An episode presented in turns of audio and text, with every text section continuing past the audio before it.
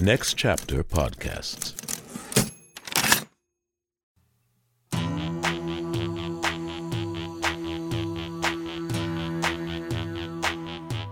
The 500.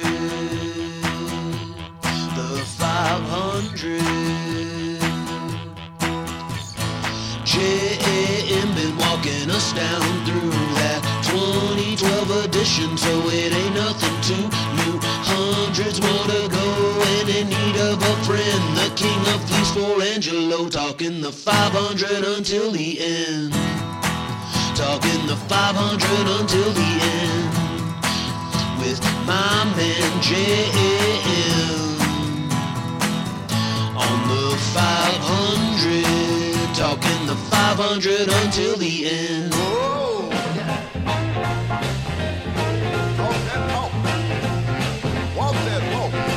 Oh, Snapdoodle. The song is Boom Boom. And no, it's not the one by the Vengaboys. For a second, I was like, is this a cover? Did the Vengaboys cover John Lee Hooker? Totally different song. From the 1991 compilation album, The Ultimate Collection, 48 through 90. It's also number 377 on the 500 with Josh, Adam, me, Meyers, King Cadougall. Fleece Army, how was your week? Uh, thank you to everybody that went to the shows in Minnesota. Thank you to all the people that went to the shows in San Diego. That was a fucking blast. Doing it out on the street corner. This is how desensitized we are post pandemic and to the audience that just wanted to watch it. There was like two hobos fighting on the street corner. One of them got like damn near uh, beat to like an inch of his life. And I'm like looking at it and stopping the stand up, and the audience was like, Come on, Josh, just finish the joke. We're with you. We just we want to laugh. Fuck these two guys fighting. We're almost there, everybody. We are almost there. Uh, I got more shows coming up. Check out my website, joshadammeyers.com backslash shows for all the shows. But follow me at Josh Adam Meyers on all social media. You guys want to watch the podcast? Because uh, I hope you are, because we are posting it in two different ways. You get it Wednesday on the Patreon for the $5 Patreon people. And if you can't wait for that or can't afford it, which I get, it's times are tough, but we do appreciate everybody that is a Patreon member. You can watch it on our YouTube every Thursday. So go to patreon.com backslash the 500 podcast or go to our YouTube, Josh Adam Meyers, and smash the subscribe button. Now let's talk about this John Lee Hooker compilation. Should compilations be on this list? I don't know. I do like them because you get like the best of the best and you get, I mean, everything that this artist has done. And for that, it's a great record. But I always feel like it should just be the record. Now, maybe they couldn't just pick one John Lee Hooker record, called him Hookered. But truth be told, you guys are getting the fucking full gambit of an incredible artist. And for that, we got an incredible guest. Uh, I have the one and only Tommy Davidson on the show today. If you don't know Tommy Davidson, then man, oh man, oh Shevitz, you don't know comedy.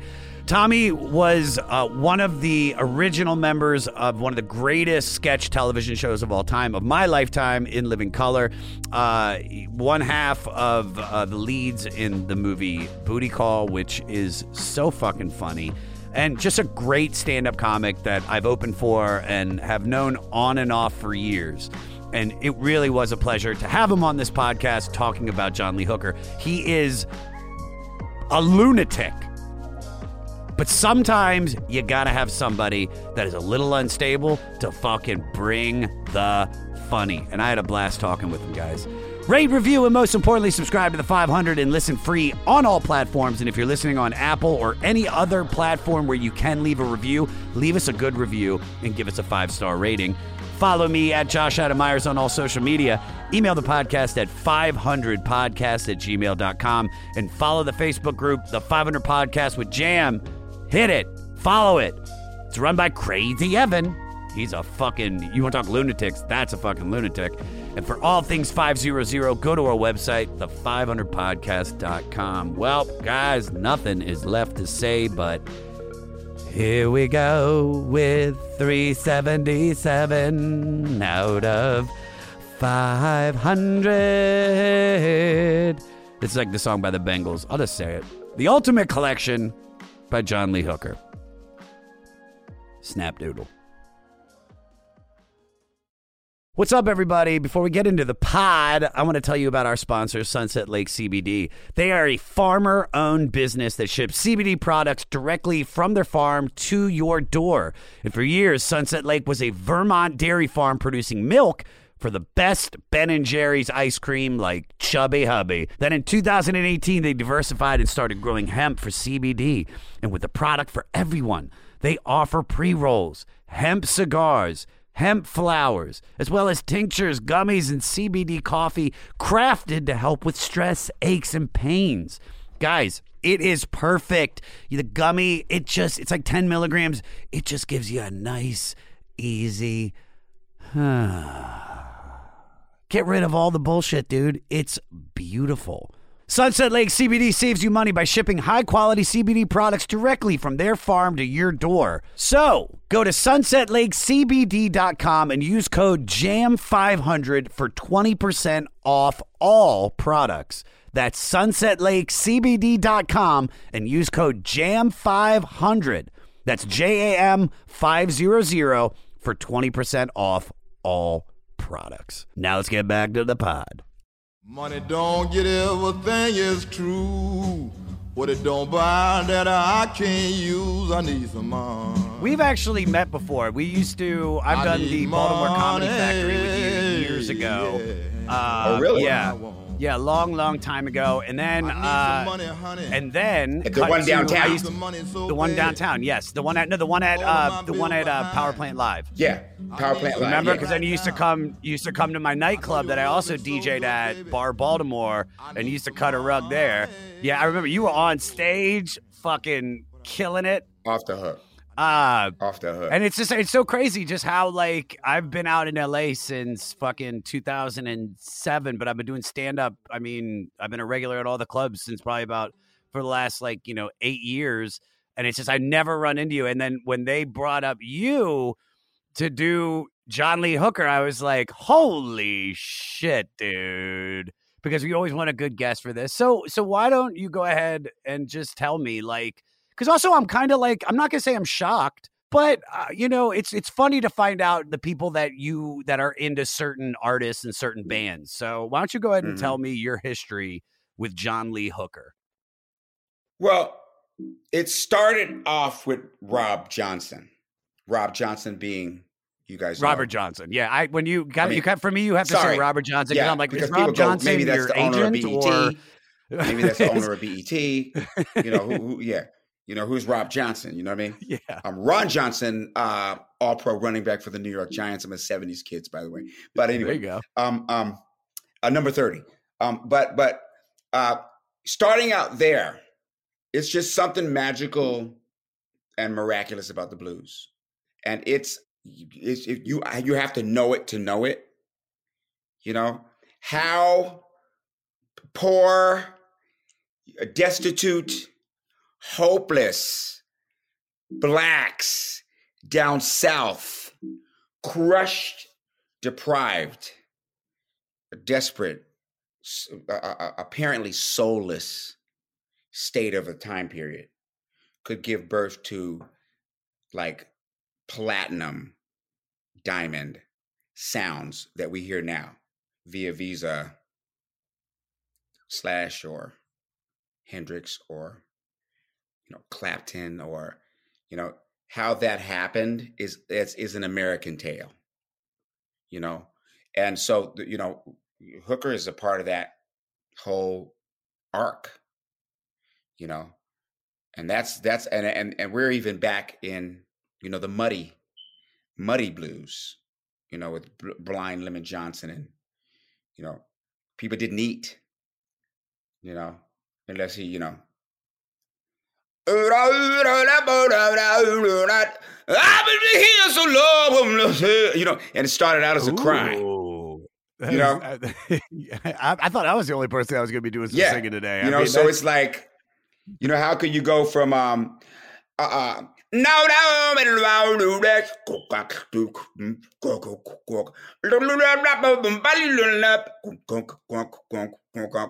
Right? Two. Yeah.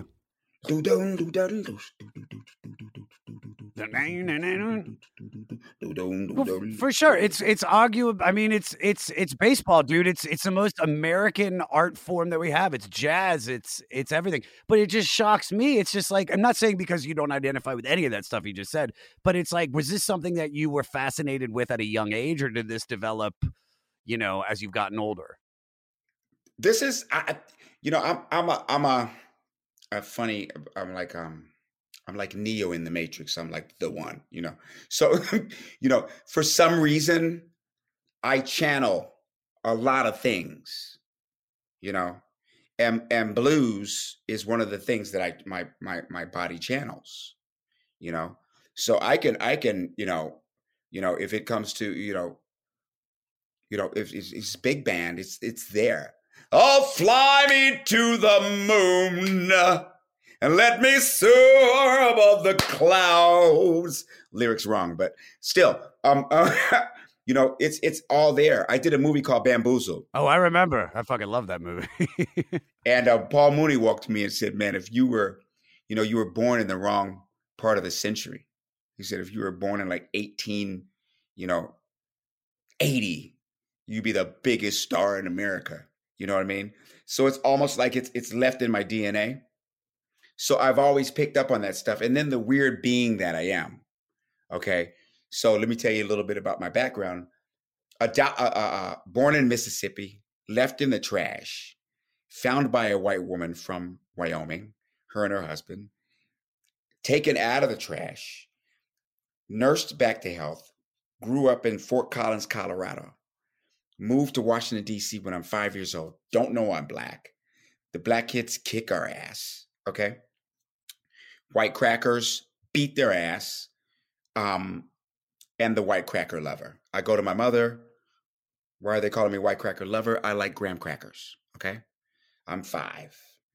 Um, we moved to the suburbs of Wheaton, Maryland. Now, I moved in 68 to Washington, D.C. with the riots after King got shot. I forgot okay? you were from. I forgot you were from Maryland, dude. I, am from Montgomery yeah. County too. Montgomery County. Ah! Yeah, I'm that's two, dude. Yeah, Moco, baby. Come on now. I'm telling you, I, I got. I mean, there's a there is a Instagram page called the Moco Show, and they will not give me a shout out. Uh, people, that's, fans of this podcast, tag them and tell them to do a post about Josh Adam Meyers. It's it's hard Tommy. to be seen in in the social universe, man. You know, you're being you're being smushed by like Chinese kids doing the pop on TikTok. God, okay, only so, if I had a nice yeah. ass and I could sell fit tea. Do you know what I mean? Man, like if I'm i could do you, that, that'd be, that'd be 50 million hits. that, okay, millions, for just acting. Hold on, for just acting like you're going to take off the shit. Oh, it takes TikTok. So, so, um, you know, TikTok. I mean TikTok. All right.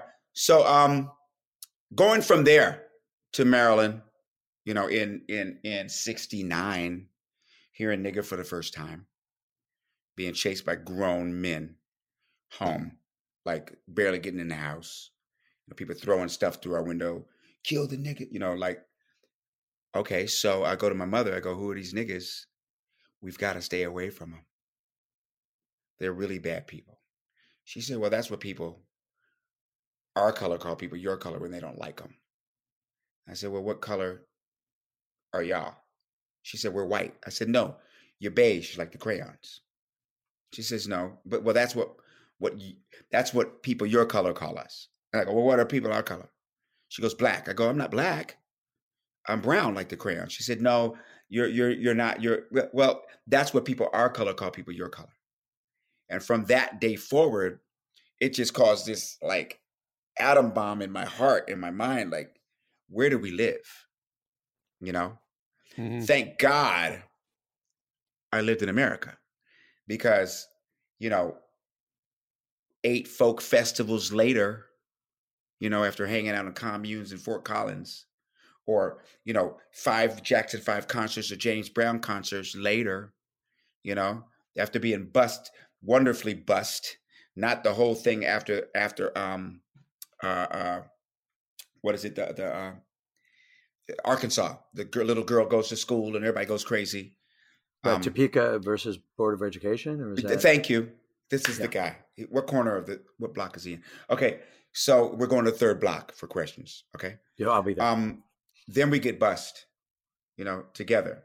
So regardless of what the adults are saying, we got to deal with each other all of a sudden. You know what I mean? And it's not such a bad deal because TV starts coming around, and we got the Partridge Family, we got the Brady Bunch. You know, kind of a weird dysfunctional thing, but you don't notice that until you're older. You know, but you know, we got the Banana Split, Sesame Street. We got you know, and we got not only do we got uh, Steppenwolf and Heart, you know, and Earth, Wind, and Fire, and Don Kirshner's rock concert.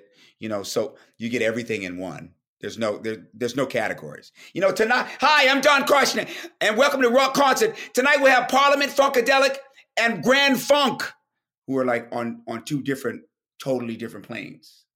You know, so being created from that soil, you know, Hooker doesn't become a, a reach. You know, um, um, but but it's the same. uh, Quite honestly, for me, it's the same reach as the rest of them. You know, but that is a root of the tree. I mean, well, listening to your story of what you just said, I mean, that sounds like a blues song. I mean, you've lived. I mean, uh, Muddy Waters, you've lived all of it. It's like it's it's insane. That's a BB King song. That's everything. That's Robert Johnson. It's I mean, I can That's see what I was trying to say. Yeah, yeah, Yeah, I yeah. I, mean, I, it. it's it's insane, dude. Yeah. So so so specifically John Lee. And with this record, which is like, I mean, kind of like a retrospective of his entire career. And so now you are you're how old? I am 57. Good God, you look That's good. 167 in white man age. I mean, I hate dude, expectancy- white people life got the short end of the stick on aging. I'm not gonna Yeah, lie. Life dude. I- expectancy being 12 and then 4 if you got on a hoodie. But but but go ahead. No, but so so so like listening to this now, like I mean, you know, what do you feel? What do you feel listening to this record now? As a 50, you said 56, right? hmm hmm Yeah, it's a 56 year old man. How do you feel about this record? There's now? freedom in it. There's freedom in it. There's freedom in it. There's freedom within freedom. You know, there's freedom within with, within barriers. You know, it's the voice. It's it's it's the music because you got to remember they were from juke joints. Juke joints weren't just for black people. Mhm. You see, juke joints were for people who like to party. You know, and uh 20s, 30s, in the teens, 40s, you know, there ain't no club where you can go and and get together with somebody of the other race, you know, out front. You know, I'd be lucky if I could have a if I could get a milkshake downtown, you know, without, you know, ending up in a tree or something, you know. And um the term honky comes from when the richer white men in the towns would go down into the juke joints and pick up chicks and drink and go down to the juke joint and you knew they were there because they would honk you see? So it was all one big jam but not like now. It came with rules you know? And so but there's no rule on the freedom that's there you know? We're not talking about you know uh, uh, uh, star citizens here you know?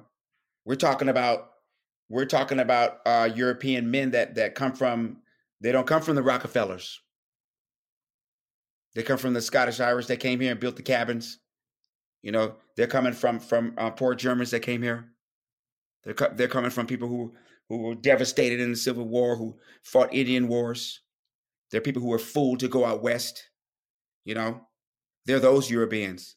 They're not the corporate they call them corporate now you know? And there's no there's no dr phil then. You know there's no family model you know? It's not it's not uh, uh uncustomary for for a wife to get beaten who's going to do something Yeah. you know I wonder, Yeah, if that, but are not to stop you there, but I, I do wonder that if there was kind of like every town or every settlement had like their own Dr. Phil, kind of guy. He's like, all right, so we got we have a dispute over this ox here, and we are going to make sure that both sides of the party can be Yeah. equally Oh, that would be compensated lovely. from your ox. You know, you've been you've been running around and, and fucking with the blacksmith. We need to make sure that you stop doing that. it's just ridiculous. It all So ends ridiculous. with it all ends with now enjoy the play, Lincoln. All right, so anyway. yeah, yeah. um, All right, yeah, we're gonna so- take yeah. your muskets before you get into this meeting, okay? Luckily, after you shoot, you got eight minutes before you can reload. you know so so you know we benefit from it we Yeah. we, we benefit from you know i was watching I, I, I- i'm trying to squeeze a lot into the No, no, no, please. of I, I, you know but you know i my son uh uh he downloads all this stuff from my on my computer you know for me to listen to and he's got this the collection of al jolson you know and i'm going why you got this racist bullshit on here this is you know this was a time when uh, this and the other thing and one I'm flying to you know another country, or some got all the time in the world. I go, man, let me listen to some Al Jolson. Man, that was some of the most soulful, like hip stuff that you could move to. But back then, we couldn't be together. See, back then there was a the line was so so the line was so thin, right? That you couldn't be like Justin Bieber and just go ahead and sing soul music. You had to put on like blackface and go and sing it so that white people would feel comfortable that a white man's under it. You know, so when, when he goes, yeah, ma'am, oh, ma'am. You know, mammy is regular. You know, that's part of the family. This big, beautiful black woman that takes care of the children. You know, that was part of that was part of the culture then. You see? So so it's it's such a it's such a it's such a blend of of whatever good and bad could be shaken up. If you could shake it in a shaker, you know what I mean? The elixir that you drank, you know, will come out like Lee Hooker's blues, man, or like Blind Lemon's blues, or like Eric Clapton, or like, you know, uh uh uh I can go on. Uh Kenny Kenny Wayne. no, I, I completely, Kenny, I Kenny completely. Wayne. I don't know if you heard a young blues player named Kenny Wayne. I mean, it's it's it's it, Kenny Wayne white Shepherd, boy. Yeah, Yeah, like what you gonna do? You know, and um, there's all these offshoots, and he's not alone. You know, he's got BB King next to him. You know, uh, there's there's. sh- Have you ever seen the shot of Elvis in the juke joint when with uh, BB King and Bobby Blue Bland? He's like maybe 16 years old, and he's like hanging in the juke joint. And BB King and Blue Bland look like they're like 29, 28 maybe. Like how long ago was that? You know, and it transfers. You know, Hound Dog is a blues song. You know, and it transfers. You know, they used to say, that, "Hey, that's color music. That's nigger music. Don't listen to that." You know. Uh, Well, the, the people who said that wanted it to themselves, probably because hey, Sure. you know that was the jam. You know what I mean? sure. But Sure. that was a that, that was you could tell it's a blues song. You ain't nothing but a hound dog, crying, crying all the time. Yeah, Yeah, dude. Aloo, mama, aloo. You ain't nothing but a hound dog, crying all the time. You know, Can you have? So, can, you know- can she instead of just putting the headphones on you, can she fan you when you start really hitting those notes, dude? Because it's you're putting a lot into this, brother. Killing it. yeah, just give, give, just hit me with one of those little raptor darts from Jurassic Park. You know.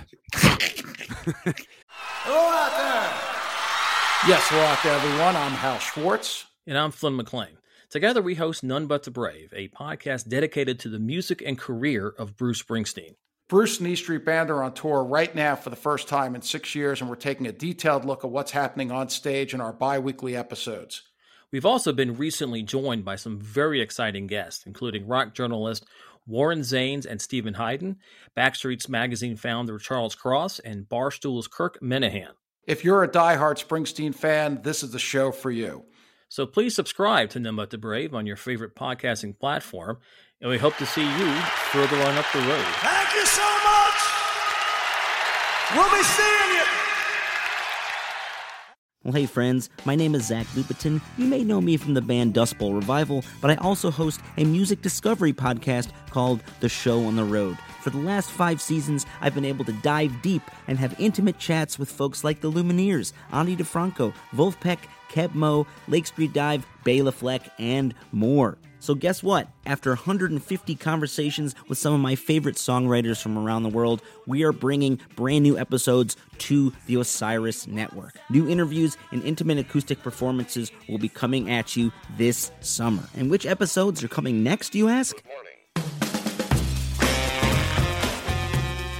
I am Zach Goode, the lead singer for the band Smash Mouth. Our band is called Milky Chance. We are based in Berlin. My name is David Shaw. I sing and write songs with my band, The Revivalists.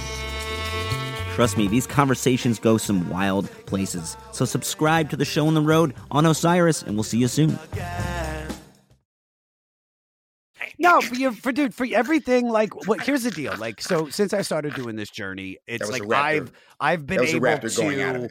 Sorry. Since I started doing this journey on the podcast, like I have, and I had like you know, I I guess like the basic knowledge of of blues music. You know what I mean? Like I said, like the the Three Kings.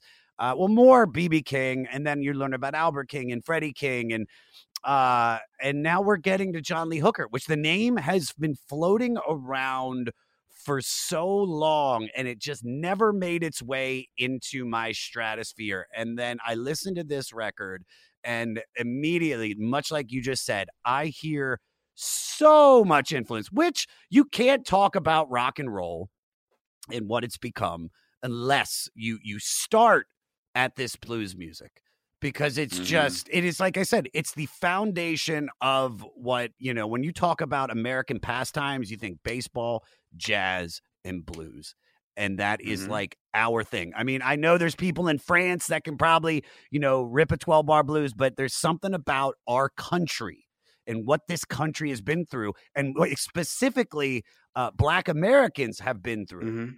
Uh-huh. and it's and it is the story of of that Mhm. almost the unwritten story that you don't learn about in school where you're getting the real take from the people that experienced it and for listening to this record i, I mean it's just it, it's it's it's it's dirty it's it's dark it's fun there's a lot of sex shit in it and i love that stuff you know what i mean um but it's like it's this beautiful beautiful You're in the minority thing. here. Okay. I just want to let you know on that one. What, what do you mean by the white Sex. The sex. Oh, thing. sex. Come on, man. Oh, Come on, we're, we're, I'm we're working clean. Oh, okay. Um, all right. So, so, so here, let's let's find out a little bit about John Lee Hooker. Morty, why don't you tell us about this? By the way, props to everything? Leiber and Stoller who wrote Hound Dog. We give it up to the Jews and Jolson. We'll take it. Nice. We, we, We're we're, it's us, we're kind of like kiss, we're well, we're kind of like kissing cousins. It's a long story, but go ahead. Okay, s- so I'll get down. So check it out. Released in 91, this is on Rhino Records. This is the comprehensive compilation of songs recorded between 1948 and right, 1990 right. by the American blues artist and songwriter. John Lee Hooker was born the youngest of 11 children in Tutwiler, Tallahatchie County, near Clarksdale, Mississippi in 1917. His father was a sharecropper and a Baptist minister. So the homeschooled children were forbidden to listen to any secular music outside of the church. However, when he's young, his sister has a her sister has a boyfriend who comes over and plays the blues music. He's sitting and listening to it. He gets enraptured. He gives him the guitar and he teaches him some of it. A few years later, his parents split up. His mother goes and marries a guy named William Moore. Now, William Moore is a popular local Delta blues entertainer who is who is friends and he plays with blues pioneers like Blind Lemon Jefferson, Son House, Charlie Patton, you know, the, of of their time, this generation. Mhm. I'm just going to go into the weeds for a second. I know you'll appreciate this. You're a musician, so I just want this is this will help break it down in, in context. Mhm. So at this point, Mississippi blues is based on that 12 bar structure. It's got a very specific chord progression, common rhythms, and it's routinely played with a glass bottleneck on the third finger of the fret, so it does the slide Wait, is that sound. when you say that? When you say that, is that from? Remember, uh, what, what was the movie with with uh, with uh, Jack White and Jimmy Page? Uh, Uh, the- um, it might get loud. is, is that what you? Is that when he puts the bottle in there and does it like well, that? that's. So that mean? bottleneck is essentially a slide guitar. When you hear slide guitar in the old days, you know, it was you. You just literally cut the top of a Yeah. bottle off, slide it on your third No, finger. no, no, So- no, yeah. no, Oh, no, okay. no. Okay, So I thought the it was how they slide- constructed the guitar. And uh, the, Well, it was a similar thing. You could, yeah. You know, Yeah, you could play it on. All right, you could play it holding it, or you could play it on your finger. So what it was is that was considered Mississippi blues. So when you hear Mississippi blues, that's the slide stuff. Okay, I'm not going to pretend to do it because I got into the debacle with the Toots and the Maytals episode. I'm never. well, yeah, he was trying to guitar do. He was no, he was trying to do reggae. He was trying to do reggae, and he's trying to explain the difference between ska, reggae, and what was the other one, Morty? rock steady, rock steady, And rock steady, but he's like explaining it to it's Ian Edwards and me, and he goes, "No, but no, no, no." He was Tommy. He's like, he's like, "All right, so That's so bu- reggae that's is like beautiful. this: a jink, jink, a jink, jink," and we're like, Right. "Whoa, Right. that's a little too Yeah. Racial close, slur. Yeah, little yeah. too I close, bro." that. Then That, there's this that's whole how nother- not racist. Yeah, Yeah, let Tommy do There's the so noises. There's so many different phases of that. You know, that's a whole oh, nother yeah. world right there. Yeah. I'll pass it on. Anytime you want to jump in, literally take over the music thing. I will. I'll get in trouble. No, no, no. We can, we, Twitter. We'll, we'll, we'll, yeah, we'll, we'll, we'll, we're all we, we all live in the yellow submarine, man. You know, A word. we're good. So check it out. So We're Will good, man. Moore, so Will Moore, his his stepfather is uh is avoids the conventional Delta style, and instead he plays more of like a bare bones churning drone on one chord that uses the dynamics of volume as the changes, not necessarily Mhm. the changes. So Mhm. as he's originally from Shreveport, the Louisiana blues he brought had more in common with the hypnotic ancestral the slave rhythms, the African rhythms of the Mhm, slaves. mhm, So mhm. this now this is the most interesting part to me. Mhm. Let's see how you guys feel. Okay. The reason that is is due to the there's a containment and suppression of the traditional music by the white slave owners in Louisiana was lower Okay. compared to Mississippi. They both had Okay. it awful. It was terrible for everyone. But in Mississippi, the slave owners were also paranoid that the rhythms might contain some kind of code that would incite a code, rebellion. I am sure. So Uh-huh. they did their best to shut down music in Mhm. in uh in Louisiana. Okay. So uh uh yeah, it was uh uh so that's the style that was taught to Mhm. John Lee from his stepfather. So now we have John Oh. Lee runs away from home. Okay. He leaves his family, reportedly never sees his parents again, and he goes to and he goes to Memphis where he hangs out and he's playing house parties, playing on the streets with the next generation, Robert Nighthawk, Robert Johnson, Muddy Waters. Now these are his contemporaries. Now John Lee was Here we illiterate go. Damn. he's illiterate, but he's prolific. He's prolific as a lyricist, and he adapts uh, an extemporaneous singing narrative style with spoken ad libs. He just sort of says Mhm. what he's doing in the middle of the song. Yeah, so the baby said, uh huh, and he'll just throw in stuff wherever he wants it, and gives it more of like a of Mm-hmm. That a one more time. Could you give us that one more time. Give us that one. Oh time. hell no! Give us the- I will never on, do it man, again. That was good. It's Come all on, you. that was good. Yeah, because he starts playing it, it's going to be in some some Jewish code for for all the Jews. It'll go, it'll go. No, no, it's easy. It's easy. No, it's No, no, no, no, no, no, Tommy. The Jewish version would be like.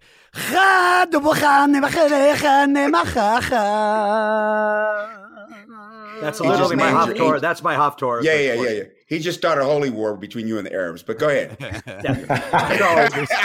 So right on now, top there's, of that, there's he people keeps, attacking some. Either that, or we got to have a sp- sp- split screen with our screen. You know what I mean? Right. But go ahead. So he keeps so his style is he keeps the timing loose. He sings wherever the bar line. He'll put Mm-hmm. it wherever he wants. He has a primitive playing style where he basically holds his thumb over the bass notes and he plays with his fingers the notes on it.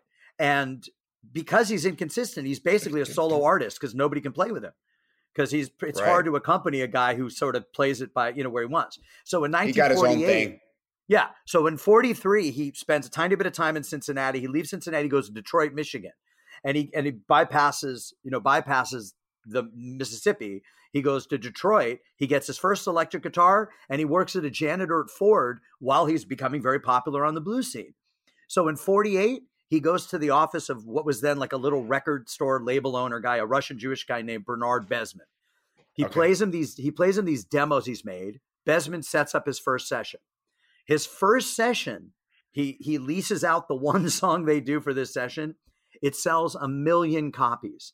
He leases it to a Los Angeles thing. What It's a year is million this? Copies in 48. 1948, a million copies of a record. But obviously, shit. and obviously, because these people are not taken mm-hmm. care of, they're not paid off in a commensurate way as they would be for a guy that wrote his own song and brought it in. So they continue this Since working when did that start happening? I know, I know. Oh, wait, Any my day now. question, Morty. My question, Morty, Yeah. is all right, so this is 48. Yeah. What what's big in that time? Like what's what is it going up against that it's selling a million copies? So because it's obviously blowing people away. I mean, it would have been like post like post World War post World War II. It would have been you know you know Part of me says, is this a Transylvania station? Nah, Like that. yeah, but it, w- it would have been more like probably Andrew Sisters were probably still popular. A lot of the post yeah. war, a lot of the post war boogie woogie. Remember, this is pre. This is pre rock and roll. This is even Mills, pre. like- uh, Mills, Yeah. nah, kind of Mills Mills, Brothers, yeah. maybe. yeah, a lot of a lot Mills of the Brothers, vocal groups. Yeah, Mills Brothers. you Four know. freshmen? I'd like to buy Uh, paper doll that I can call my own. You know that era. Yeah, so before- yeah. River, wider than the seas. It's before the white Yeah. people took the. It's before the white people took the to, took abuse abuse uh, blues music. So basically, he works with Besman, but like a lot of the like a lot of the white guys at the time, basically, oh, he was way hip. Looking at this list, he was way out Yeah. there. There's the Andrews sisters, yeah, Ella Fitzgerald, Sammy Kaye, Tommy Yeah. Dorsey. Oh, he was way out there. Yeah. Sarah Vaughan. Forget about it. Yeah. He was. So those aren't watching. We're Forget looking about at it. the top. We're talking at the top list of the Peggy Lee. You know, Bing Crosby. Yeah, getting, that would have been. And it. he was getting ele- just the beginning. And he was Frank getting Sinatra. electric with it too. Yeah, He was getting And so- electric with it too. so unfortunately, Besman, like a lot of those guys at the time, basically put his name on the other on on his compositions. So Besman becomes co-writer on stuff because he's the cat that just happened to be there at the time. So that basically continues on. Um, he re- continues to record for a bunch of different labels. He evolves his style into more of a, a Chicago style South Side shuffle, which we'll get to later. Then later, he actually adds another guitar. Eddie Kirkland plays with him a second guitar. And there's more of that. We'll get to that later. Over 50 years, he's putting out studio albums, so many compilations, so many reissues. Um, and a testament to this guy's legend is that the people that wanted to and actually got to record with him include Van Morrison, Keith Richards, Steve Miller, The Doors, Carlos Santana, Bonnie Raitt, BB King, Ben Harper, uh, Charlie Musselwhite. I mean, everybody. He plays with everybody. He wins multiple Grammys, including the Lifetime Achievement Award. He's inducted into the Blues Hall of Fame in 1980, the Rock and Roll Hall of Fame in 91, the Michigan Rock and Roll Legends of Hall of Fame in 2007, and he has a star on Hollywood Boulevard, um, which leads to in June of 2001, sadly, he passed away in his sleep. And today, we are now looking at some of his most famous songs. Right. You guys weren't expecting me to know all that in this interview, right? No, no, Because no. Read like- it back to me. There'll be a test next period. Yeah. That was just like Yeah. I'll be like that woman in, in Total Recall, you know, wait, here's for a surprise. you know, yeah. Two weeks. Hold on, halfway through the thing, I'll be like Plato's I'll be like come out of my Schwarzenegger in chest. um in a, in a in a Total Recall when him and his girlfriend fell out into Mars's atmosphere. Dude, I could do a whole podcast. You're gonna. I'm gonna bring you on my other podcast where we break down Arnold Schwarzenegger movies because I the Total Recall episode. It still pisses me off that they remade that movie. It's like you can't remake. and it wasn't. Yeah, they try to make it cute. You know, you don't yeah, make Total like, Recall cute. The reason it was the reason it was You know? good in 1990 is because it's it's fucking ridiculous. It's All the beautiful stereotypes. The black guy, you know, I got five kids to feed. Yeah, I, I got- six. Oh, you got me, man. You know, so it's like, He's like, I told you, I got five. His arm comes out in that weird yeah, way, and I told you I got five kids to feed. All right. I love you. Oh I my thought you god! said you had six. Oh man, you caught me. Hey, what's up? My name's Lurk, and I'm the host of Lambgoat's Van Flip podcast. Every week, I have in depth conversations with bands from all over the scene, big and small. We also like to keep our finger on the pulse and showcase up and coming bands on the show as well. So come check out Lambgoat's Van Flip podcast. Hi, this is Chad Nicefield. And this is Justin Press. We're the host of Making Waves, the Shiprock podcast, a part of the Sound Talent Media Podcast Network. We're inviting you to sail away with us on an epic journey in musical enlightenment. Every week, we bring you only the best artists in rock music and discuss everything from the cruise to the stage to the saga of being a professional recording artist. We'll have lots of special guests along the way, so tune in every week. Your stateroom is available every Monday morning, so welcome aboard. All right, let's let's talk. Let's listen to some of this music. Let's go through some of these tracks. All right, the first one All I'm going to talk about is probably one of the older ones on here, Boogie Chillin'. Um, so uh, here, why don't we go ahead and play a little taste just to remind us? One night I was laying down. I heard mom and papa talking. I heard papa tell mama to let that boy boogie woogie. Cause it's in him and it got to come out. Well, I felt so good. And I went on boogie wooging just the same. Yeah.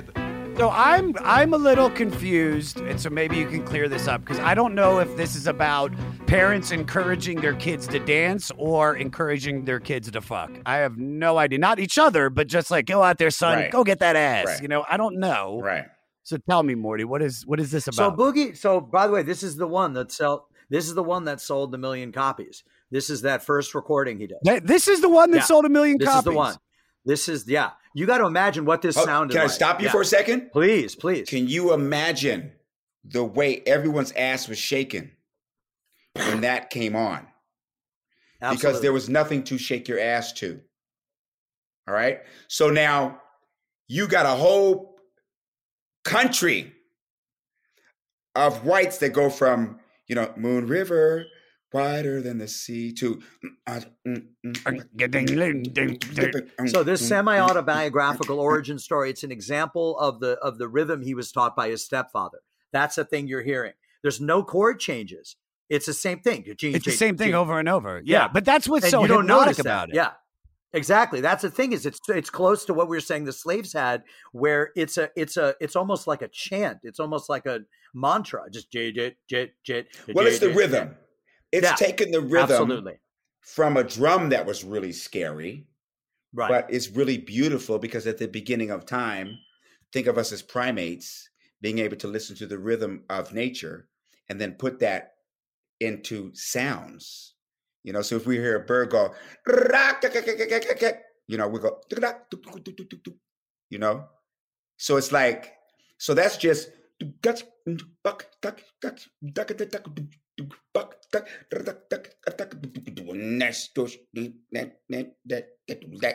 And what knocks you know I was gonna say what knocks me out about the sound is to get this sound. So he goes in now. He, you know, he's got Bernard Besman, the producer we just talked about, and he's got Uh-huh. an engineer named Joe Siracuse. So they they come up with these innovative techniques. So they basically mic up a wooden board. He's got bottle caps on his shoes because he's his own rhythm accompaniment on this. So what they do is they run the send. Any recording people, they run basically his guitar runs into a speaker. They have in another little room, is a tiny little studio, a toilet that they have built. They put a microphone into the toilet bowl and they put the speaker into the toilet and it picks up the sound of the guitar bouncing off the water, hits the thing. You know, it's like it's the wall of sound in a in a smaller do-it-yourself kind of way. It bounces back into the studio, and then the sound is then recorded and mixed in with his vocal live. So that's how they get. That's how they give this sound. So it's all him playing with himself, but they do a few little recording techniques. A million copies in 48. That's not all black people. That's a lot of white people buying I'm this. telling you, I'm telling you, I say this a lot on the podcast, everybody. I say this a lot. Music changes when when one thing gets too big and it becomes too full and too whatever. It, they take it down to the most bare bones, uh, you know, feeling and release that. Happened with when from heavy metal to grunge or hair metal to grunge. Happened when when when when Nookie and Limp Bizkit, and then you get the Strokes. It's just it ebbs and flows, and it's like that's what we're into, man. That's right. And the and the cool people, the cool people define define the eras. And Yeah. who says cool people are one color or the other? You see? This looks like the cool people will pick up on that sound. You know what I mean? They're gonna sure. they're gonna not care. They're not gonna care. They're gonna feel that thing. And they're gonna find a way to get to it. You know, just as sure as Benny Goodman, when he heard it, he had to do it. You see? Yes, hundred percent, hundred percent. More? Do you have any more? Yeah, I was going to say, like, if you notice, if you listen to the rhythm and everything, that sound basically becomes, you know, Eh, eh, we'll know it from songs like Norman Greenbaum, "Spirit in the Sky." Right. We'll know it from ZZ La Grange, Top, dude. La Grange, ZZ Top in yes, dude. '73. That's ZZ Top. All the Fleece Yeah. Army out there. You should be getting a little. Right. Get your That's notes out ZZ because Top. Thank you very much. Yeah. Dude, Thank you. and I'll get is into I'll get Top. into that. They got into some issues with that later. I'll talk about later. And then even the Talking Heads in '83 have a song called "Swamp." That's on Speaking in Talking Tongues. Heads, That's- dude. Talking Heads are so badass, dude. All right, the next the next one I want to talk about, uh, the the next one I want to talk about is Crawling King Snake. Play it, JT. Well, I'm a crawling king snake, and I lose my den.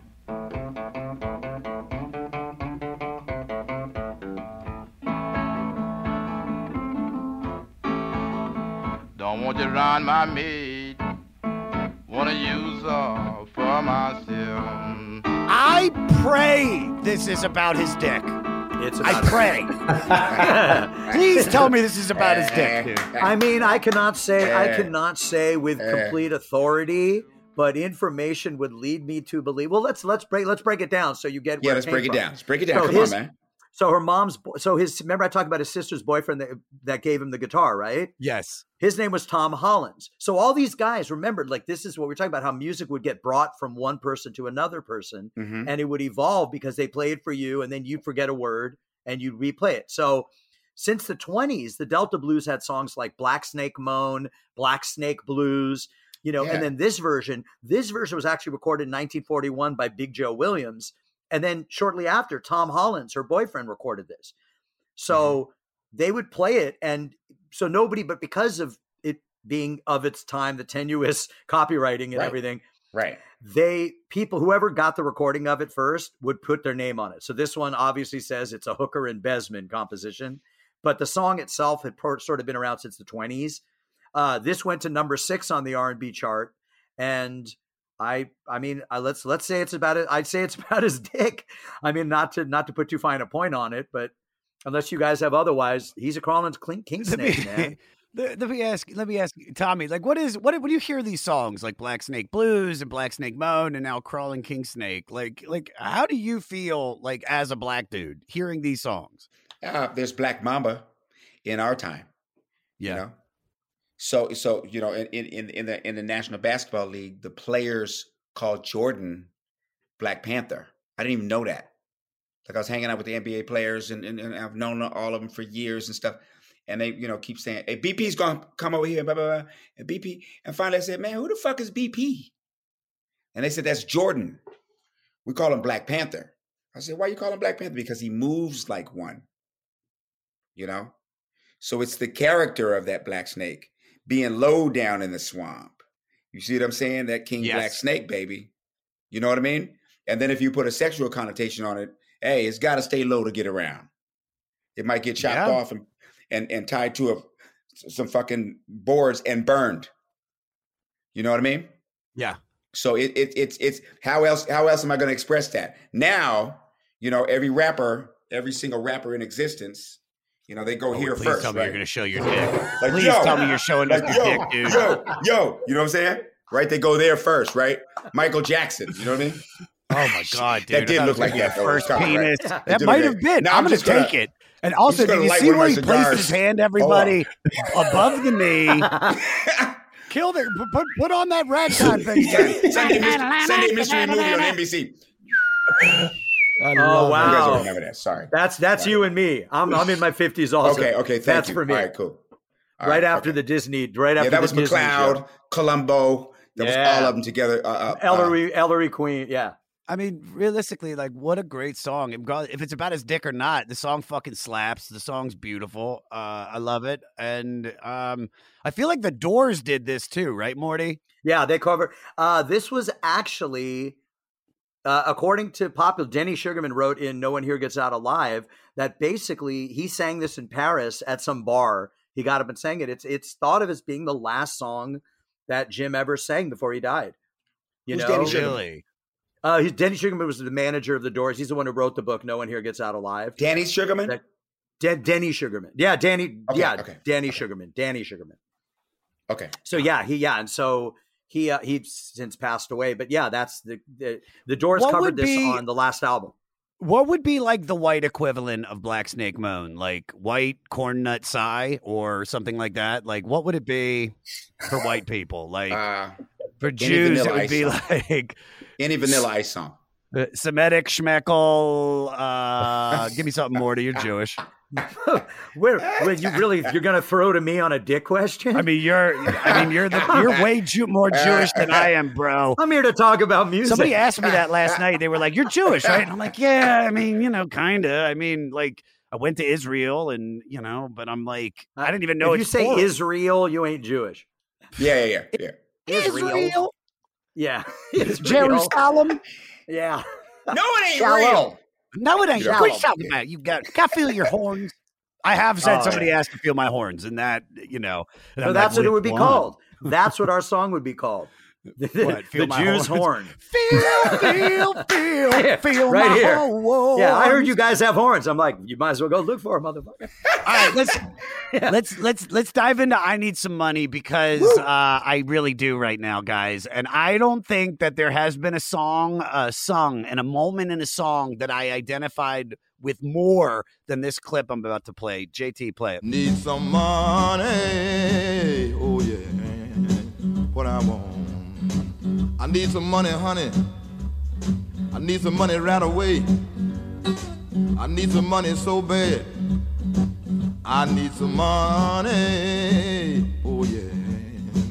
Everybody that's calling unemployment right now, like that can't get through to EDD, is like EDD blues. This should be the song that they play while you're waiting That on hold be- to talk to them. That would that would be worth a billion dollars for like any bank that does wiring and like for Yeah, a commercial. I need some money, like- and they're like, "Yes, it. I do. That's why I've been I need calling all money day." right now. money, money, money. Change your name to EDD Money King. right away. EDD King. That good. All right, there you go. I'll get That's it. So high. far, Rick That's high. podcast is going to Morty. Right so there. dig this All right, one. So, oh, I'm sorry. Go on. Go on. No, I was going to throw it to you. You got to let me throw it to you. I throw it to you. Yeah, we need clean segues, man. Morty, you got anything? Uh, to- Yeah, You're Jewish. If you want ten percent, you got to get this guy the segue. Go ahead. 10 10 okay so so the wild thing about this you'll hear he's really only playing one chord but what this song is is is money it's the first motown song this is the barrett strong the best things in life are free this is that song done by him this is It's from 1950 yeah so a year after 1959 berry gordy so berry gordy, gordy co-wrote this song with barrett strong and then john lee turns it into this blues shuffle on one chord and so that's the song you're hearing here. The one the Beatles did cover later, but it's also like I said, it's the first Motown single that ever came out. Is this Wow. song. And and so uh, speaking of money, so here's this is dope. So check this out. So he's under contract, right? And he's going to record for anybody that pays him, but because there's, you know, because he's not making the commensurate money that we are talking about that he should be making from all these records that comes out. All of a sudden, there's a record out now by John Lee Booker, John Lee Cooker, John Lee, oh, Johnny Oh, no. Lee Senior. Sir John Lee Hooker, Delta John, Texas Slim, the Boogeyman, Birmingham Man, Sam and his magic guitar. There's records coming out, and he's basically saturating the market with his own product, going anywhere somebody will pay him. Because every jukebox, remember, it's not like the old days where it's just like a radio Right. and there's a machine. You didn't have a picture and all that. Somebody yeah. has a jukebox. Yeah, they have a jukebox. They're like, I need a new single for my jukebox. And he goes, Great. Here, I'm now now I'm John Lee Booker. And then he gives him this right. thing and he records it and then he gets paid and then he Right. walks away. So there is a Good for John, guys. Let's take a second Yeah. to applaud John Lee Hooker. I Yeah. mean, That is I mean, is come that on. is, uh you need a That's- yeah. right here. that's JT, Shark like Tank. That's entrepreneurial spirit. yeah. That's God Facebook. bless his soul, dude. And much Yeah. like the EDD, and the reason why so many people aren't getting their money is because of all the aliases that people are using right now to try to get double, Oh triple, God. quadruple paid. I got to ask you, Oh Tommy, because you have been you have been in. I mean. In my stratosphere of entertainment since uh, since the '90s, mid '90s, I think is the first time I saw you in Living Color, Yeah. and and you've been quite successful. So I want to know, we want to know, what was the first like? mo- What's the fuck that? What's the most ridiculous shit you bought when you first made some real money? Um, I used to buy these really expensive suits from a place called well, I'm not going to say the name, but but you know, the guy, you know, had me by the balls because I thought that that was what to do. You know, so I would buy these suits that were like six grand, you know, seven grand. You know, I had like you know thirty suit these suits, you know, um, and because they were in Beverly Hills and they were a hot thing, you know, and I'd go in there and he'd get to talking to me and I'd walk out with my bags. And the only thing that happened with those suits was an arbitration in a divorce. The guy listed those as things that were sort of valuable. Well, how much? How much is each suit? How much is each suit? It was about six grand, some stupid shit like that. Oh, you know that's and this, but this is ninety six grand. Yeah, right? this is Oh, the okay, nineties, fuck, and, dude, and I mean, like- you look like at them now. thousand dollars. You know, you wore them now. You know, you might as well put on a safety vest and work for the DWP because you know they're like orange. They're like you know because the colors were The Steve Harvey joints. the Steve what Steve Harvey wears now. Yeah, What- what Please Steve- send us a picture of one of, of the most ridiculous suits so we can post it on our Instagram when this episode comes out. Because If that's easy. Here, wait, here we got it. Here, let's it. What is it? You, yeah, here's one. Holy shit, dude. That is the most 90s fucking thing I've ever seen in my life, all the way down from the color of the suit to your flat top. Oh my God. Looking good though, Tom. You are looking good, Tommy. You killed it. Killed it. All right. The next one I want to talk about is Dimples. Um, I th- I honestly God think this has probably the best moment on the entire record. Uh, JT, play it.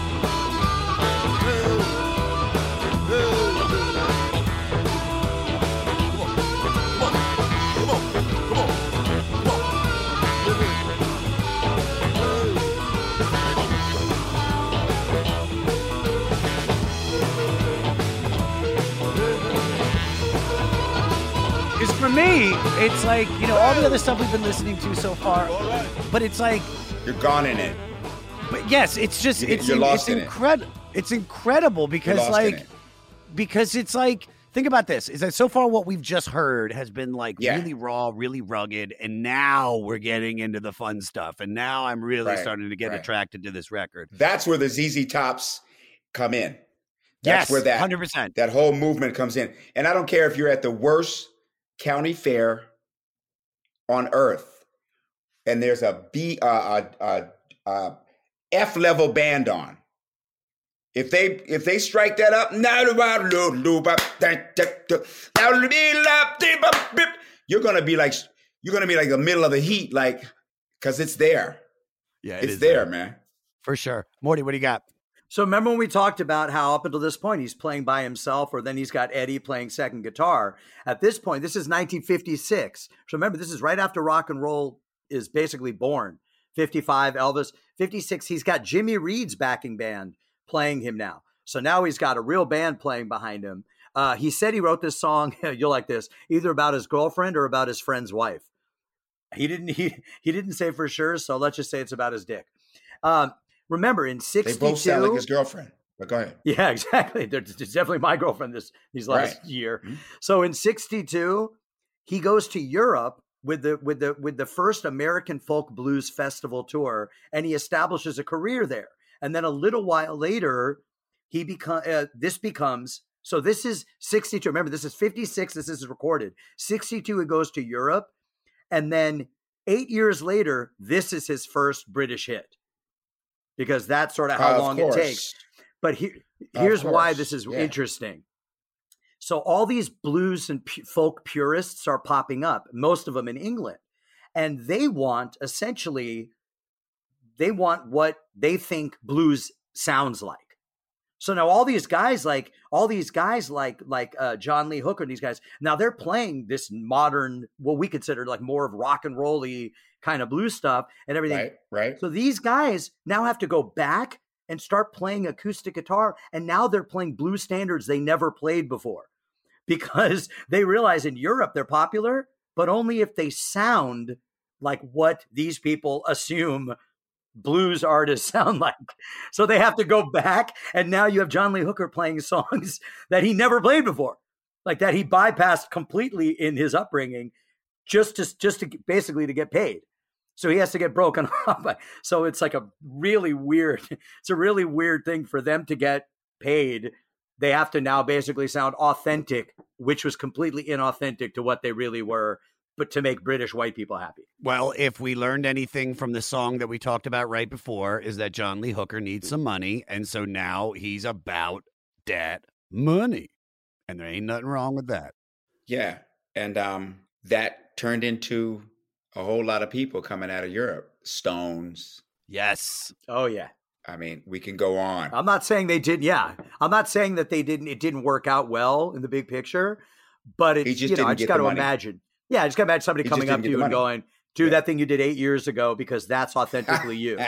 yeah, well, you know. Hey there, I am Johnny Christ from Avenged Sevenfold, and I've got a podcast called Drinks with Johnny you're going to want to check out.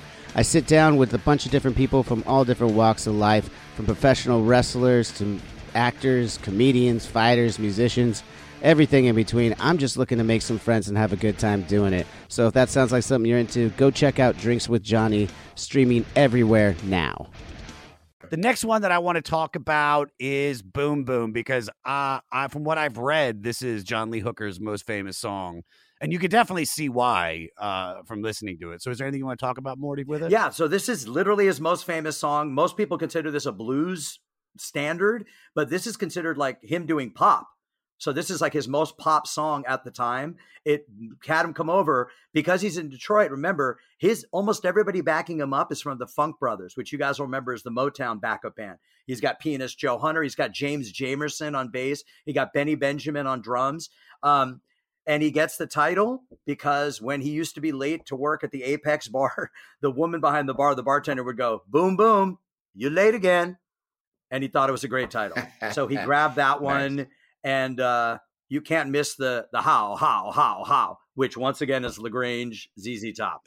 I, I put a little clip from it. JT, play the clip. When you're talking to me, that baby talk, I like it like that. Oh,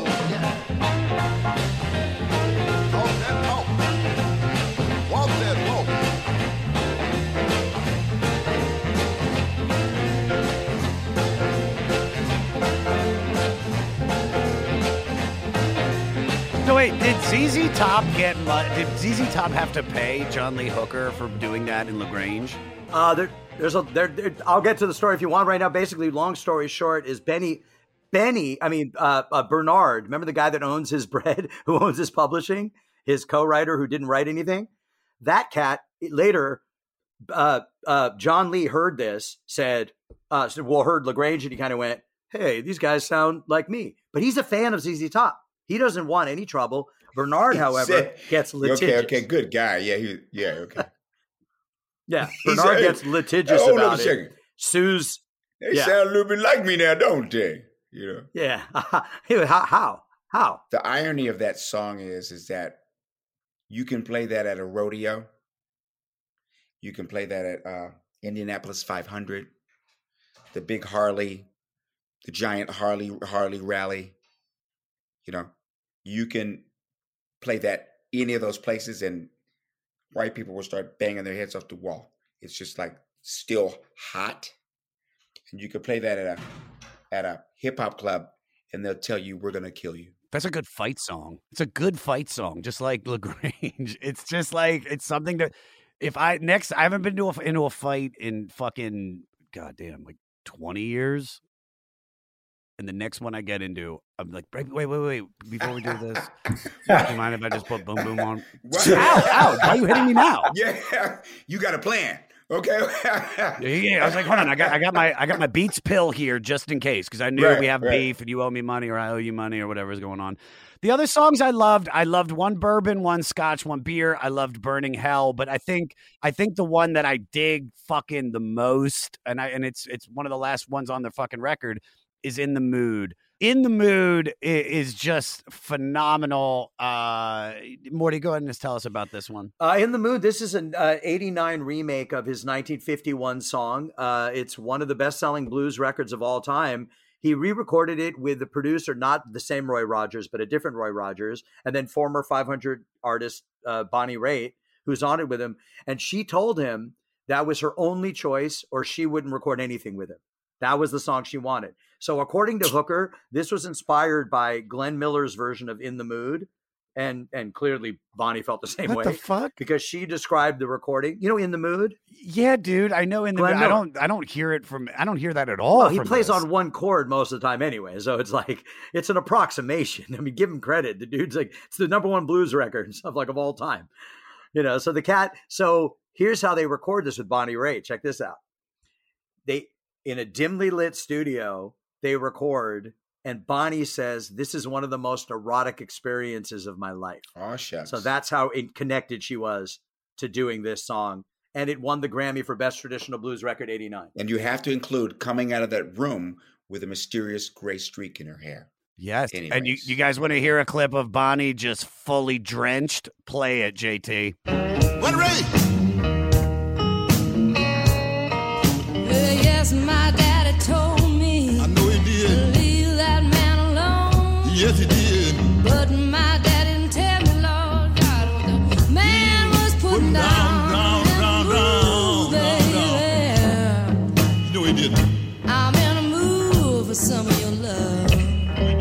Bonnie Raitt gonna change her shorts, but didn't do now fully drenched.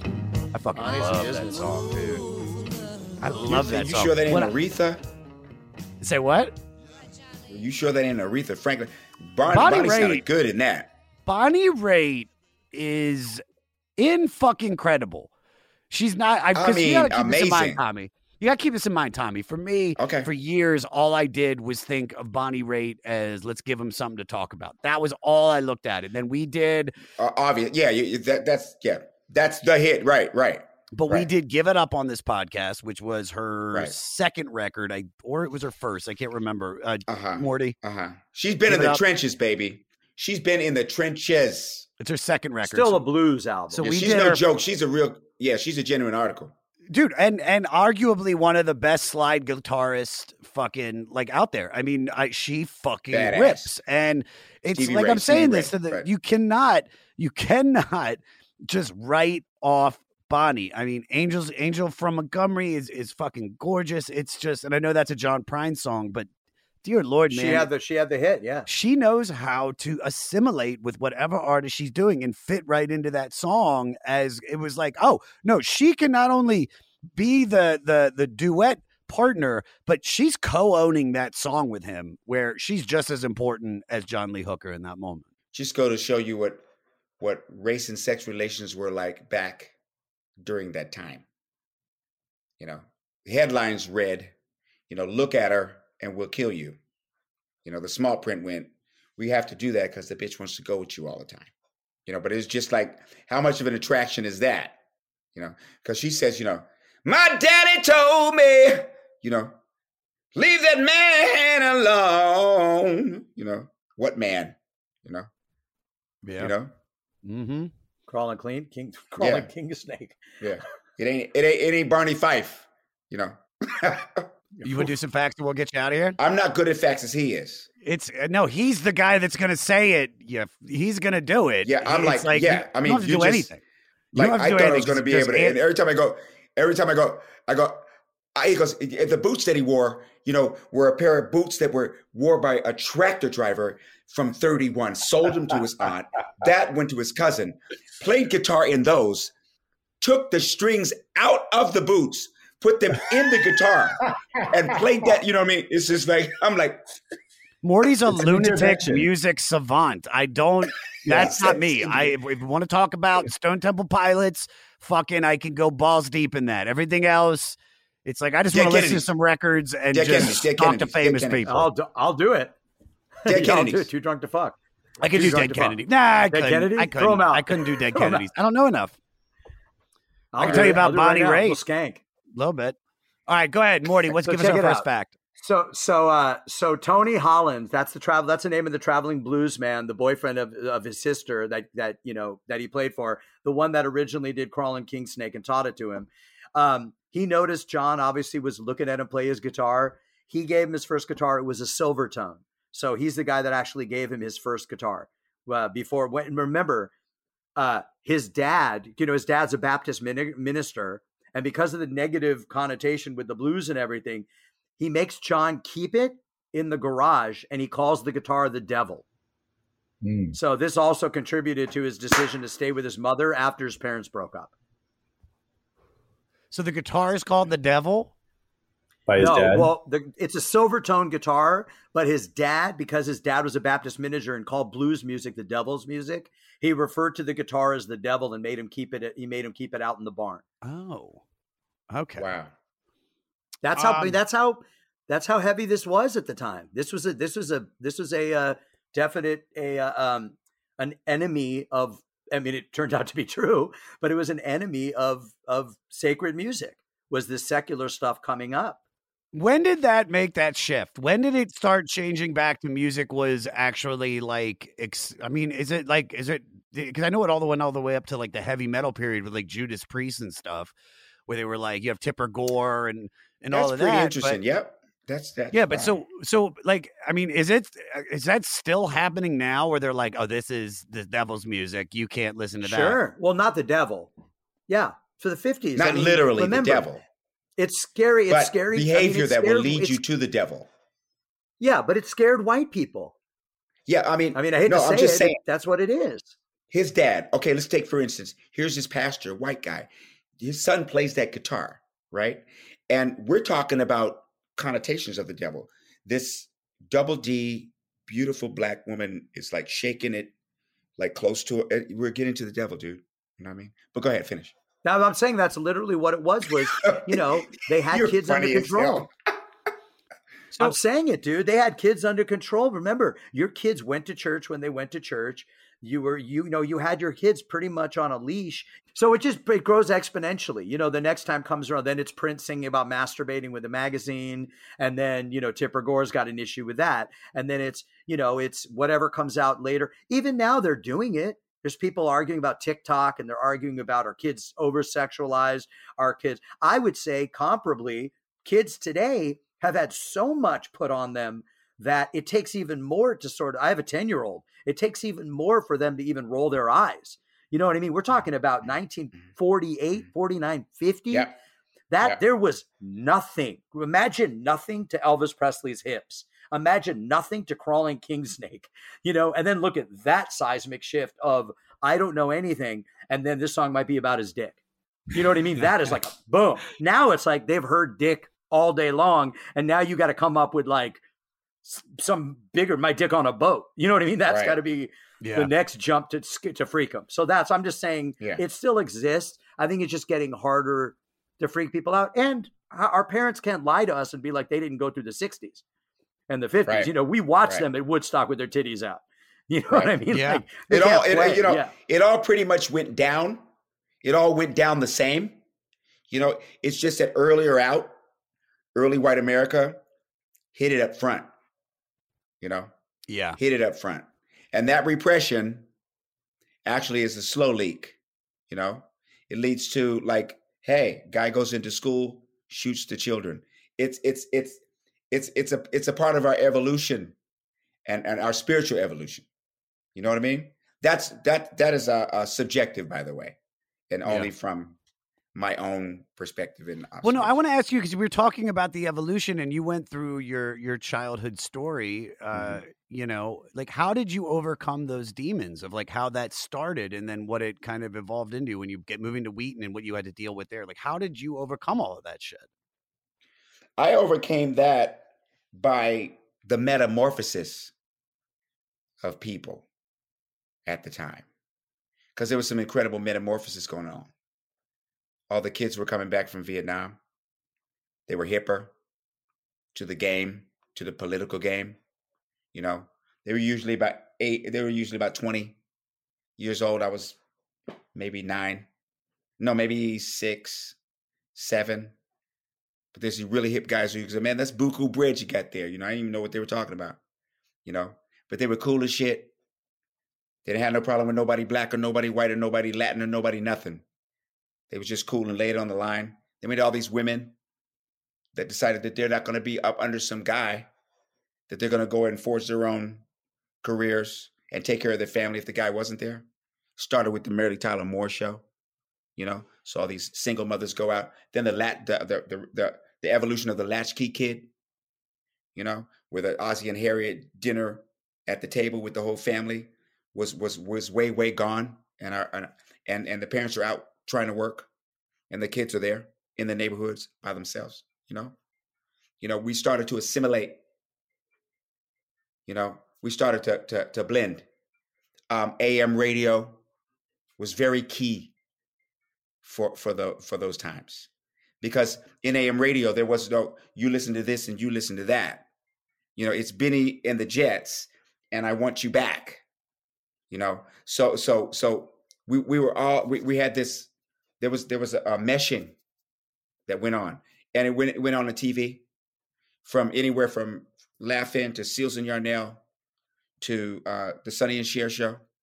You know, um, um, uh, uh, the cool things back when we were a kid.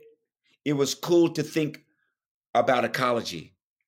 It was cool to talk about peace. When we were kids, that was the hip thing. The hip thing wasn't, oh, I'm cool and I sell drugs and all this. The cool thing was, you know, I have harmony with my brother and my sister, you know. Love between my brother and my sister all over this land. If you went to uh, camp or summer camp anywhere from late mid 60s to early 70s, you're not going to hear nothing but songs about being together. So it was those things that that that changed me. I can't take credit for it. You know, the the societies still existed, the two different societies, uh, or the or the multiple societies that that stayed hand in hand, like the Irish or the German or the Polish or the Italian. Everybody brings their their traits to the table, you know. But in the assimilation was was what saved me. I want to start singing the circle game in my Joni shirt. Um, all right. So the last one, the last one is in uh, in 1980. If you guys remember the classic comedy, one of the greatest, The Blues Brothers with Dan Aykroyd and John Belushi, that had brought back- Yeah. The best. Otis Redding, yeah. That, that you could take that out in editing now that I know. Okay. I would, we're leaving that shit in there, bro. I would leave it- We're doing a tight zoom on your face. We're Yeah. doing everything.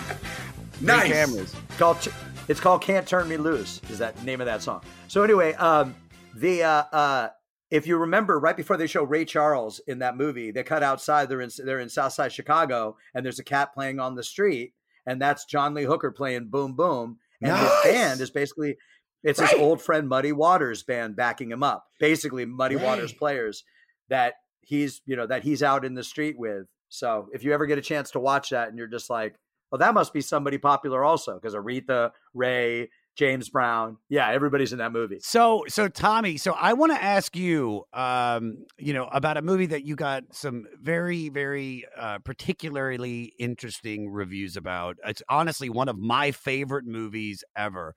Can you please tell me the story with Booty Call and Bill Cosby? A Bill Cosby and Booty Call. Um, Because it's one of my favorite movies. I, I I love Booty Call. So I mean, it was the perfect age for me, and I love. I got. I could. I could. I can describe it in five words. He's in jail for it. Okay. No. Um. Um. Oh. no. No. I'm just kidding. no. No. You know, it. It. You know, Bill Cosby at some point in his career wanted to really get on the soapbox about black culture and how we do this and we do that and if we would just do that and if we would do just do this you know and uh, the reality of the situation if if every if one white man you know spoke for every white man you know we wouldn't have had to go to omaha beach and shut his ass up. Yeah. you know what i mean? Am i right or wrong?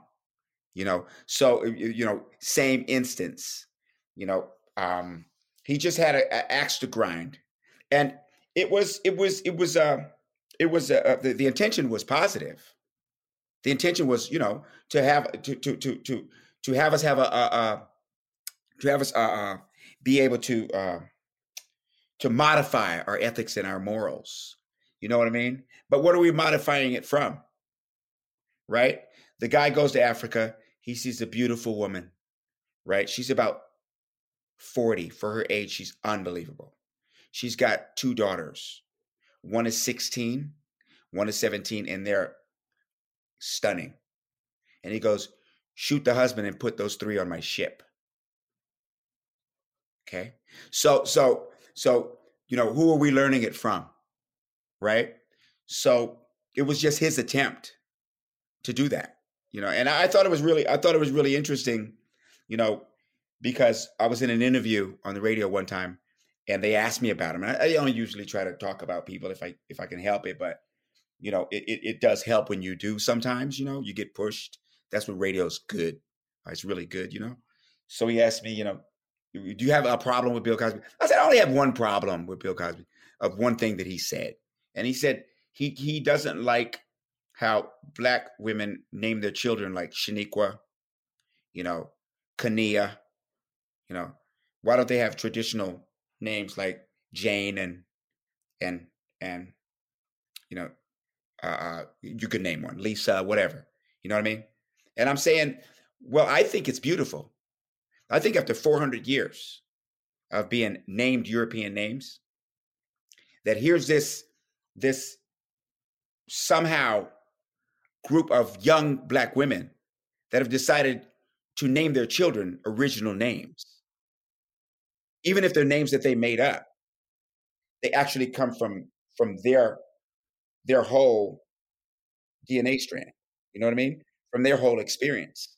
So even though he was saying that, you know, it's just, it's just, it just, it just, um, it just doesn't pay its dividends when other speak, when other people speak up for other people.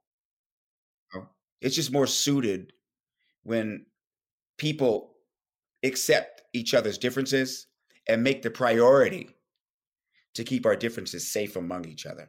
Sure. Damn, I, said also, that. I also think Tommy. I think That's that's, pretty kind of- cool. no, I think that's great. That I was think, I think gorgeous. everything you're saying, I, I completely agree I with. said I, that. I also, I also feel. You got to tape that and send that to me because I'm not going to remember that. oh, we got it. Don't worry. We'll, we'll clip that out. We'll send it to you. Well, no, you're. I'm using that for the next episode for a different. But no, band. I'm I gonna read think that I- exactly. I- here, yeah, yeah, yeah, yeah. I learned a lot off the ZZ Top just for the blues, man. I know what to do. This is the thing about Bill Cosby, man, because I remember what he was saying, and I've, I've seen it throughout the years before all this stuff happened to him, or before he got exposed for all the stuff that he did, is what I should actually say.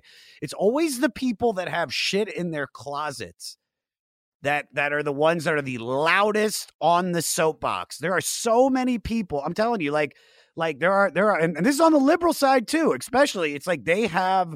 They're gonna. They're. They better not have shit and skeletons and and done fucked up things because if you're gonna fucking tell people what they can and can't do, you know, then you. 'cause It's like it's like throwing rocks in a glass house. You can't do it, man. And it's like when that happened to Bill, it was like, ah, that motherfucker. The first instance I had of that, Tommy, was remem- was the was the first time I remember him speaking out was about booty call, and I was like, how? Who gives a fuck? It's an entertainingly fun movie. yeah.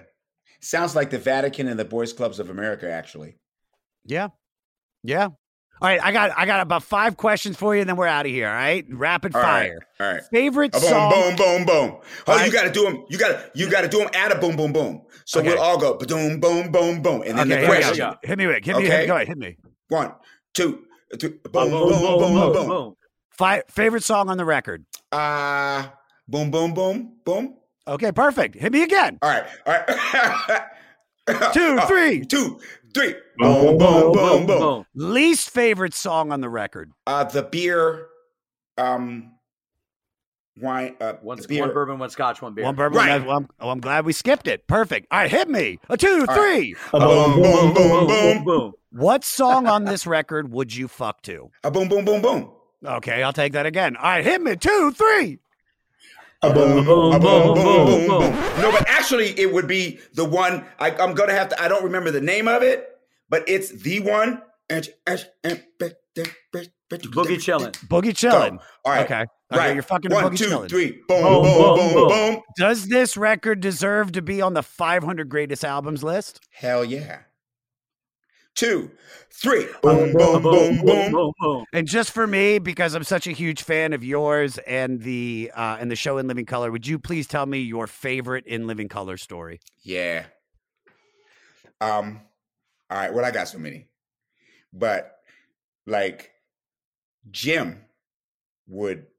No one wanted to work with him but me, you know, because Jim was so into detail, you know.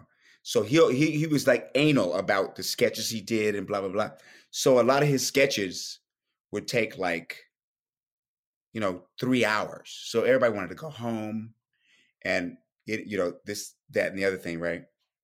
And so, you know, it's getting late, and um, we're almost done. You know, we're down to the last little bit of this thing, right?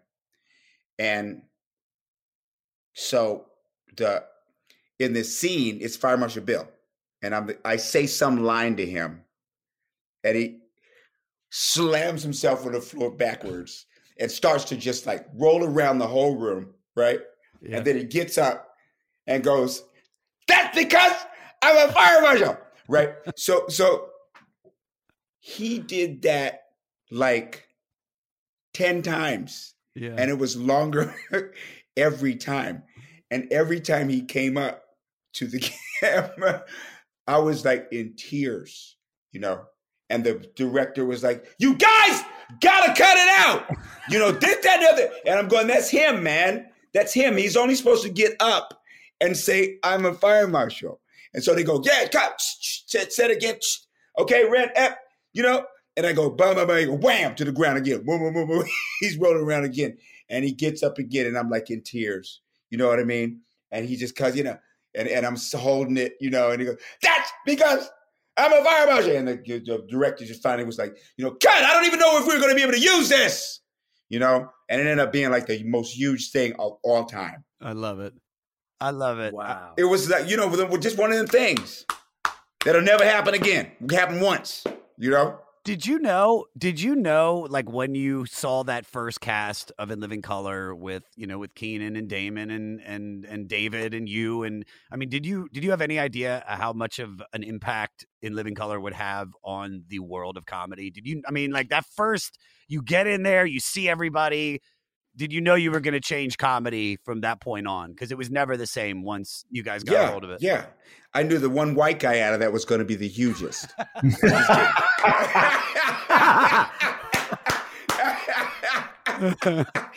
boom, boom, no, no, no, boom, boom, boom, boom. No, no, we we, uh, we we knew, we knew because we were funny before it came on. So we and we knew nobody saw anything like that. You know, all of us were like Keenen was like uh, Professor Xavier, man. He he went and got the baddest, the baddest people in the clubs and in the in the sketch world. We all knew about each other. We were all killing, you know, and put us in one room, man and was like, "This is the danger room." You know, you you were going to work together. You know what I mean? And when we came out, we knew it, man. We knew it because we were the best of the best, but undiscovered. You know, and we were we were a product of Saturday Night Live, Lucy. I mean, Good Times, everything you could imagine. Every commercial you ever seen, Rocky. Every, we were the like we were like the result, and we were ready to bust. And when we first got on the we never got on the air when the pilot the pilot air the pilot didn't air for six months so we all went back to the comedy clubs and we're like yeah it's not going to work out. And we're all saying man if that thing ever gets on the air though. You know and what happened this what happened was keenan leaked the tape. It was a tape at the time you know ain't no streaming. You know you they're handing the thing around. And and um the the, the other networks got a hold of this thing and we're gonna do this show. And and um Fox said, no, no, no, that's our show, and aired it.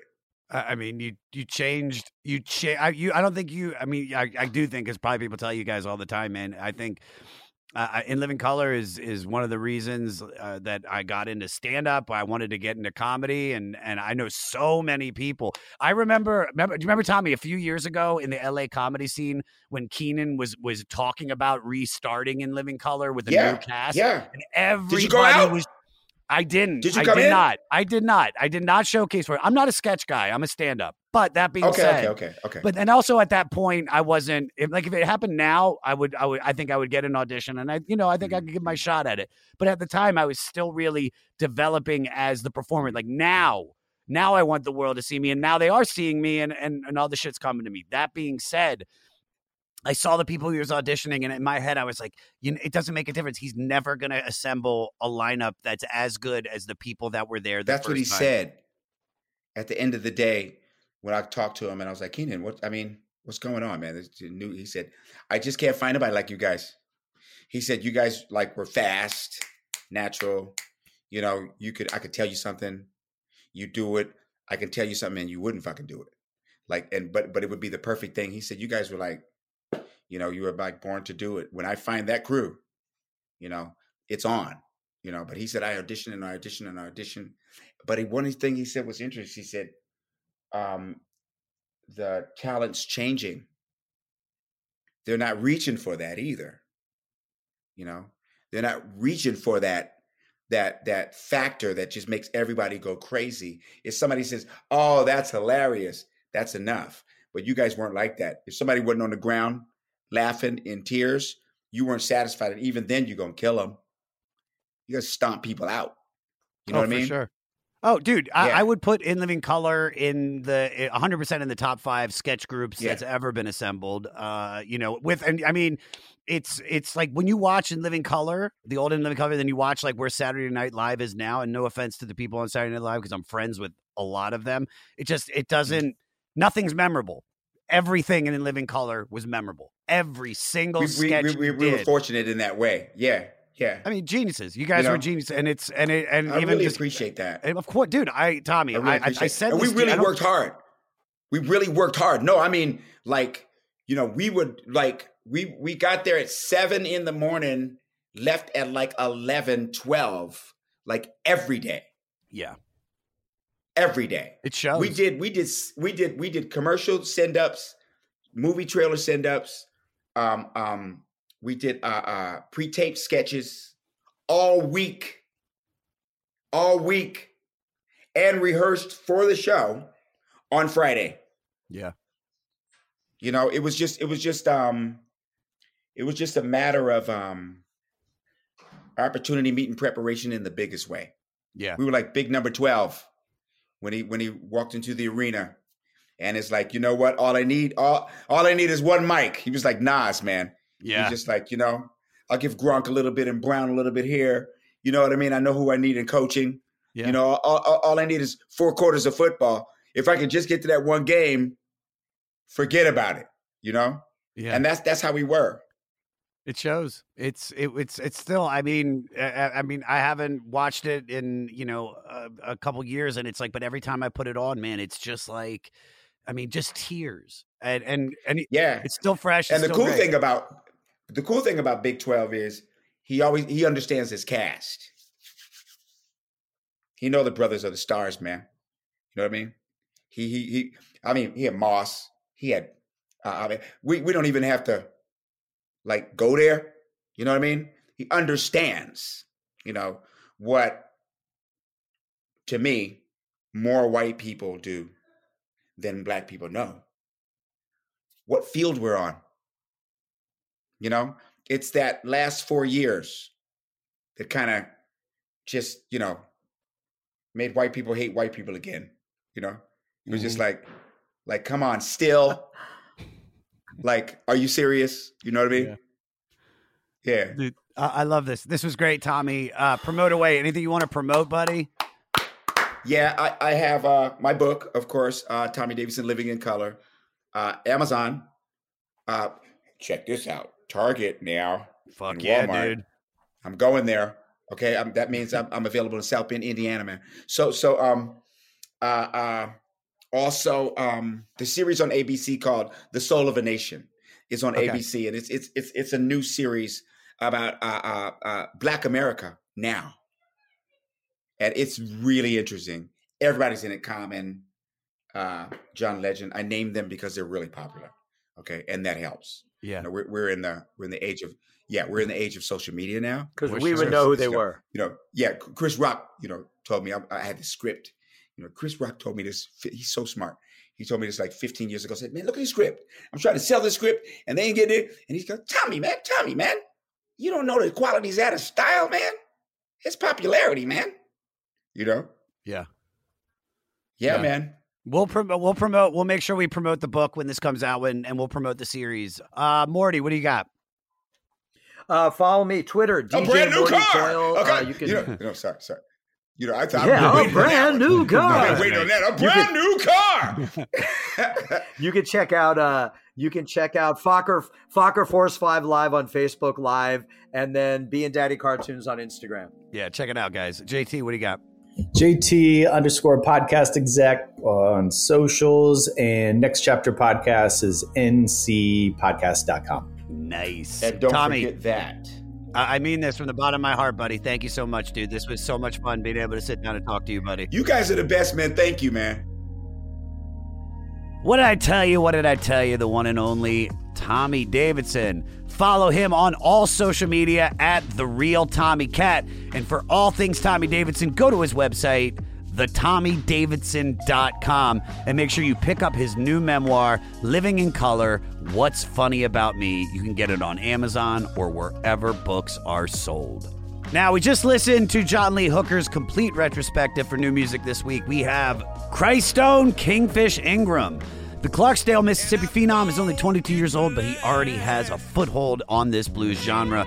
He's already played with blues titans Eric Gales and Buddy Guy, and in 2009 he released his debut Kingfish, and we're featuring that single right here, Ghost of Christmas Past, which came out last November. And you can find all the links to his music on our website, the500podcast.com. And if you are in a band and you want your music featured on the 500, send it to us, guys. Send us your songs because we want to play them. 500podcast at gmail.com. Put the artist that influenced you in the subject line. Next week, oh shit, it's Scandinavian Queen Bjork. We're going to go deep into her 1995 record Post. If you haven't heard it, listen to it. Do your homework. Stay fleecy. Dougal. Snap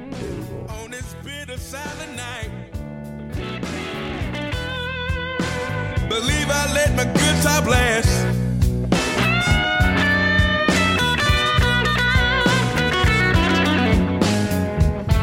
And play one for my baby.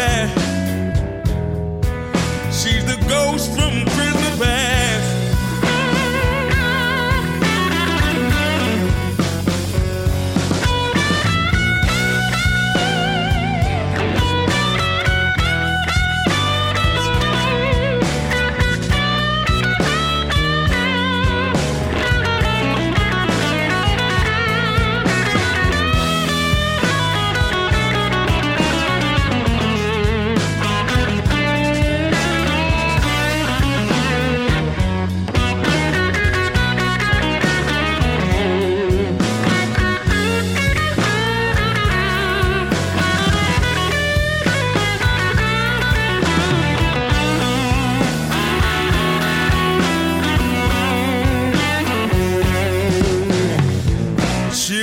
Singing carols down in the park. And all I got for Christmas is a spirit in the dark. My heart is sinking low while the snow is falling fast.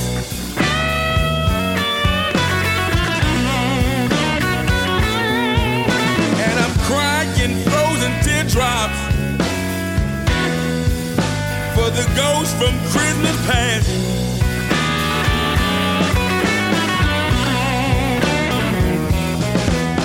And I'm crying frozen teardrops for the ghost, for the ghost, for the ghost of Christmas past.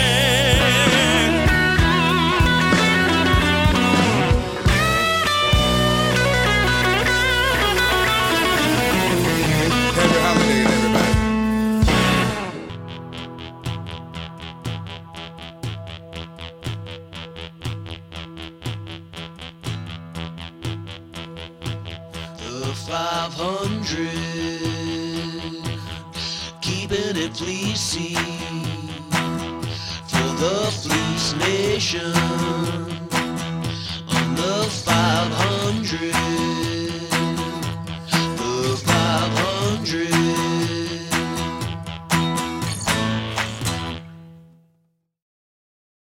Hey everyone, this is Tuck from Fit for a King, an off road minivan. Every week I bring you fun interviews alongside your favorite metalcore entertainers with my new podcast, Get Tucked. Join me every Monday with bands like Counterparts, Crystal Lake, like Moths to Flames, and many more.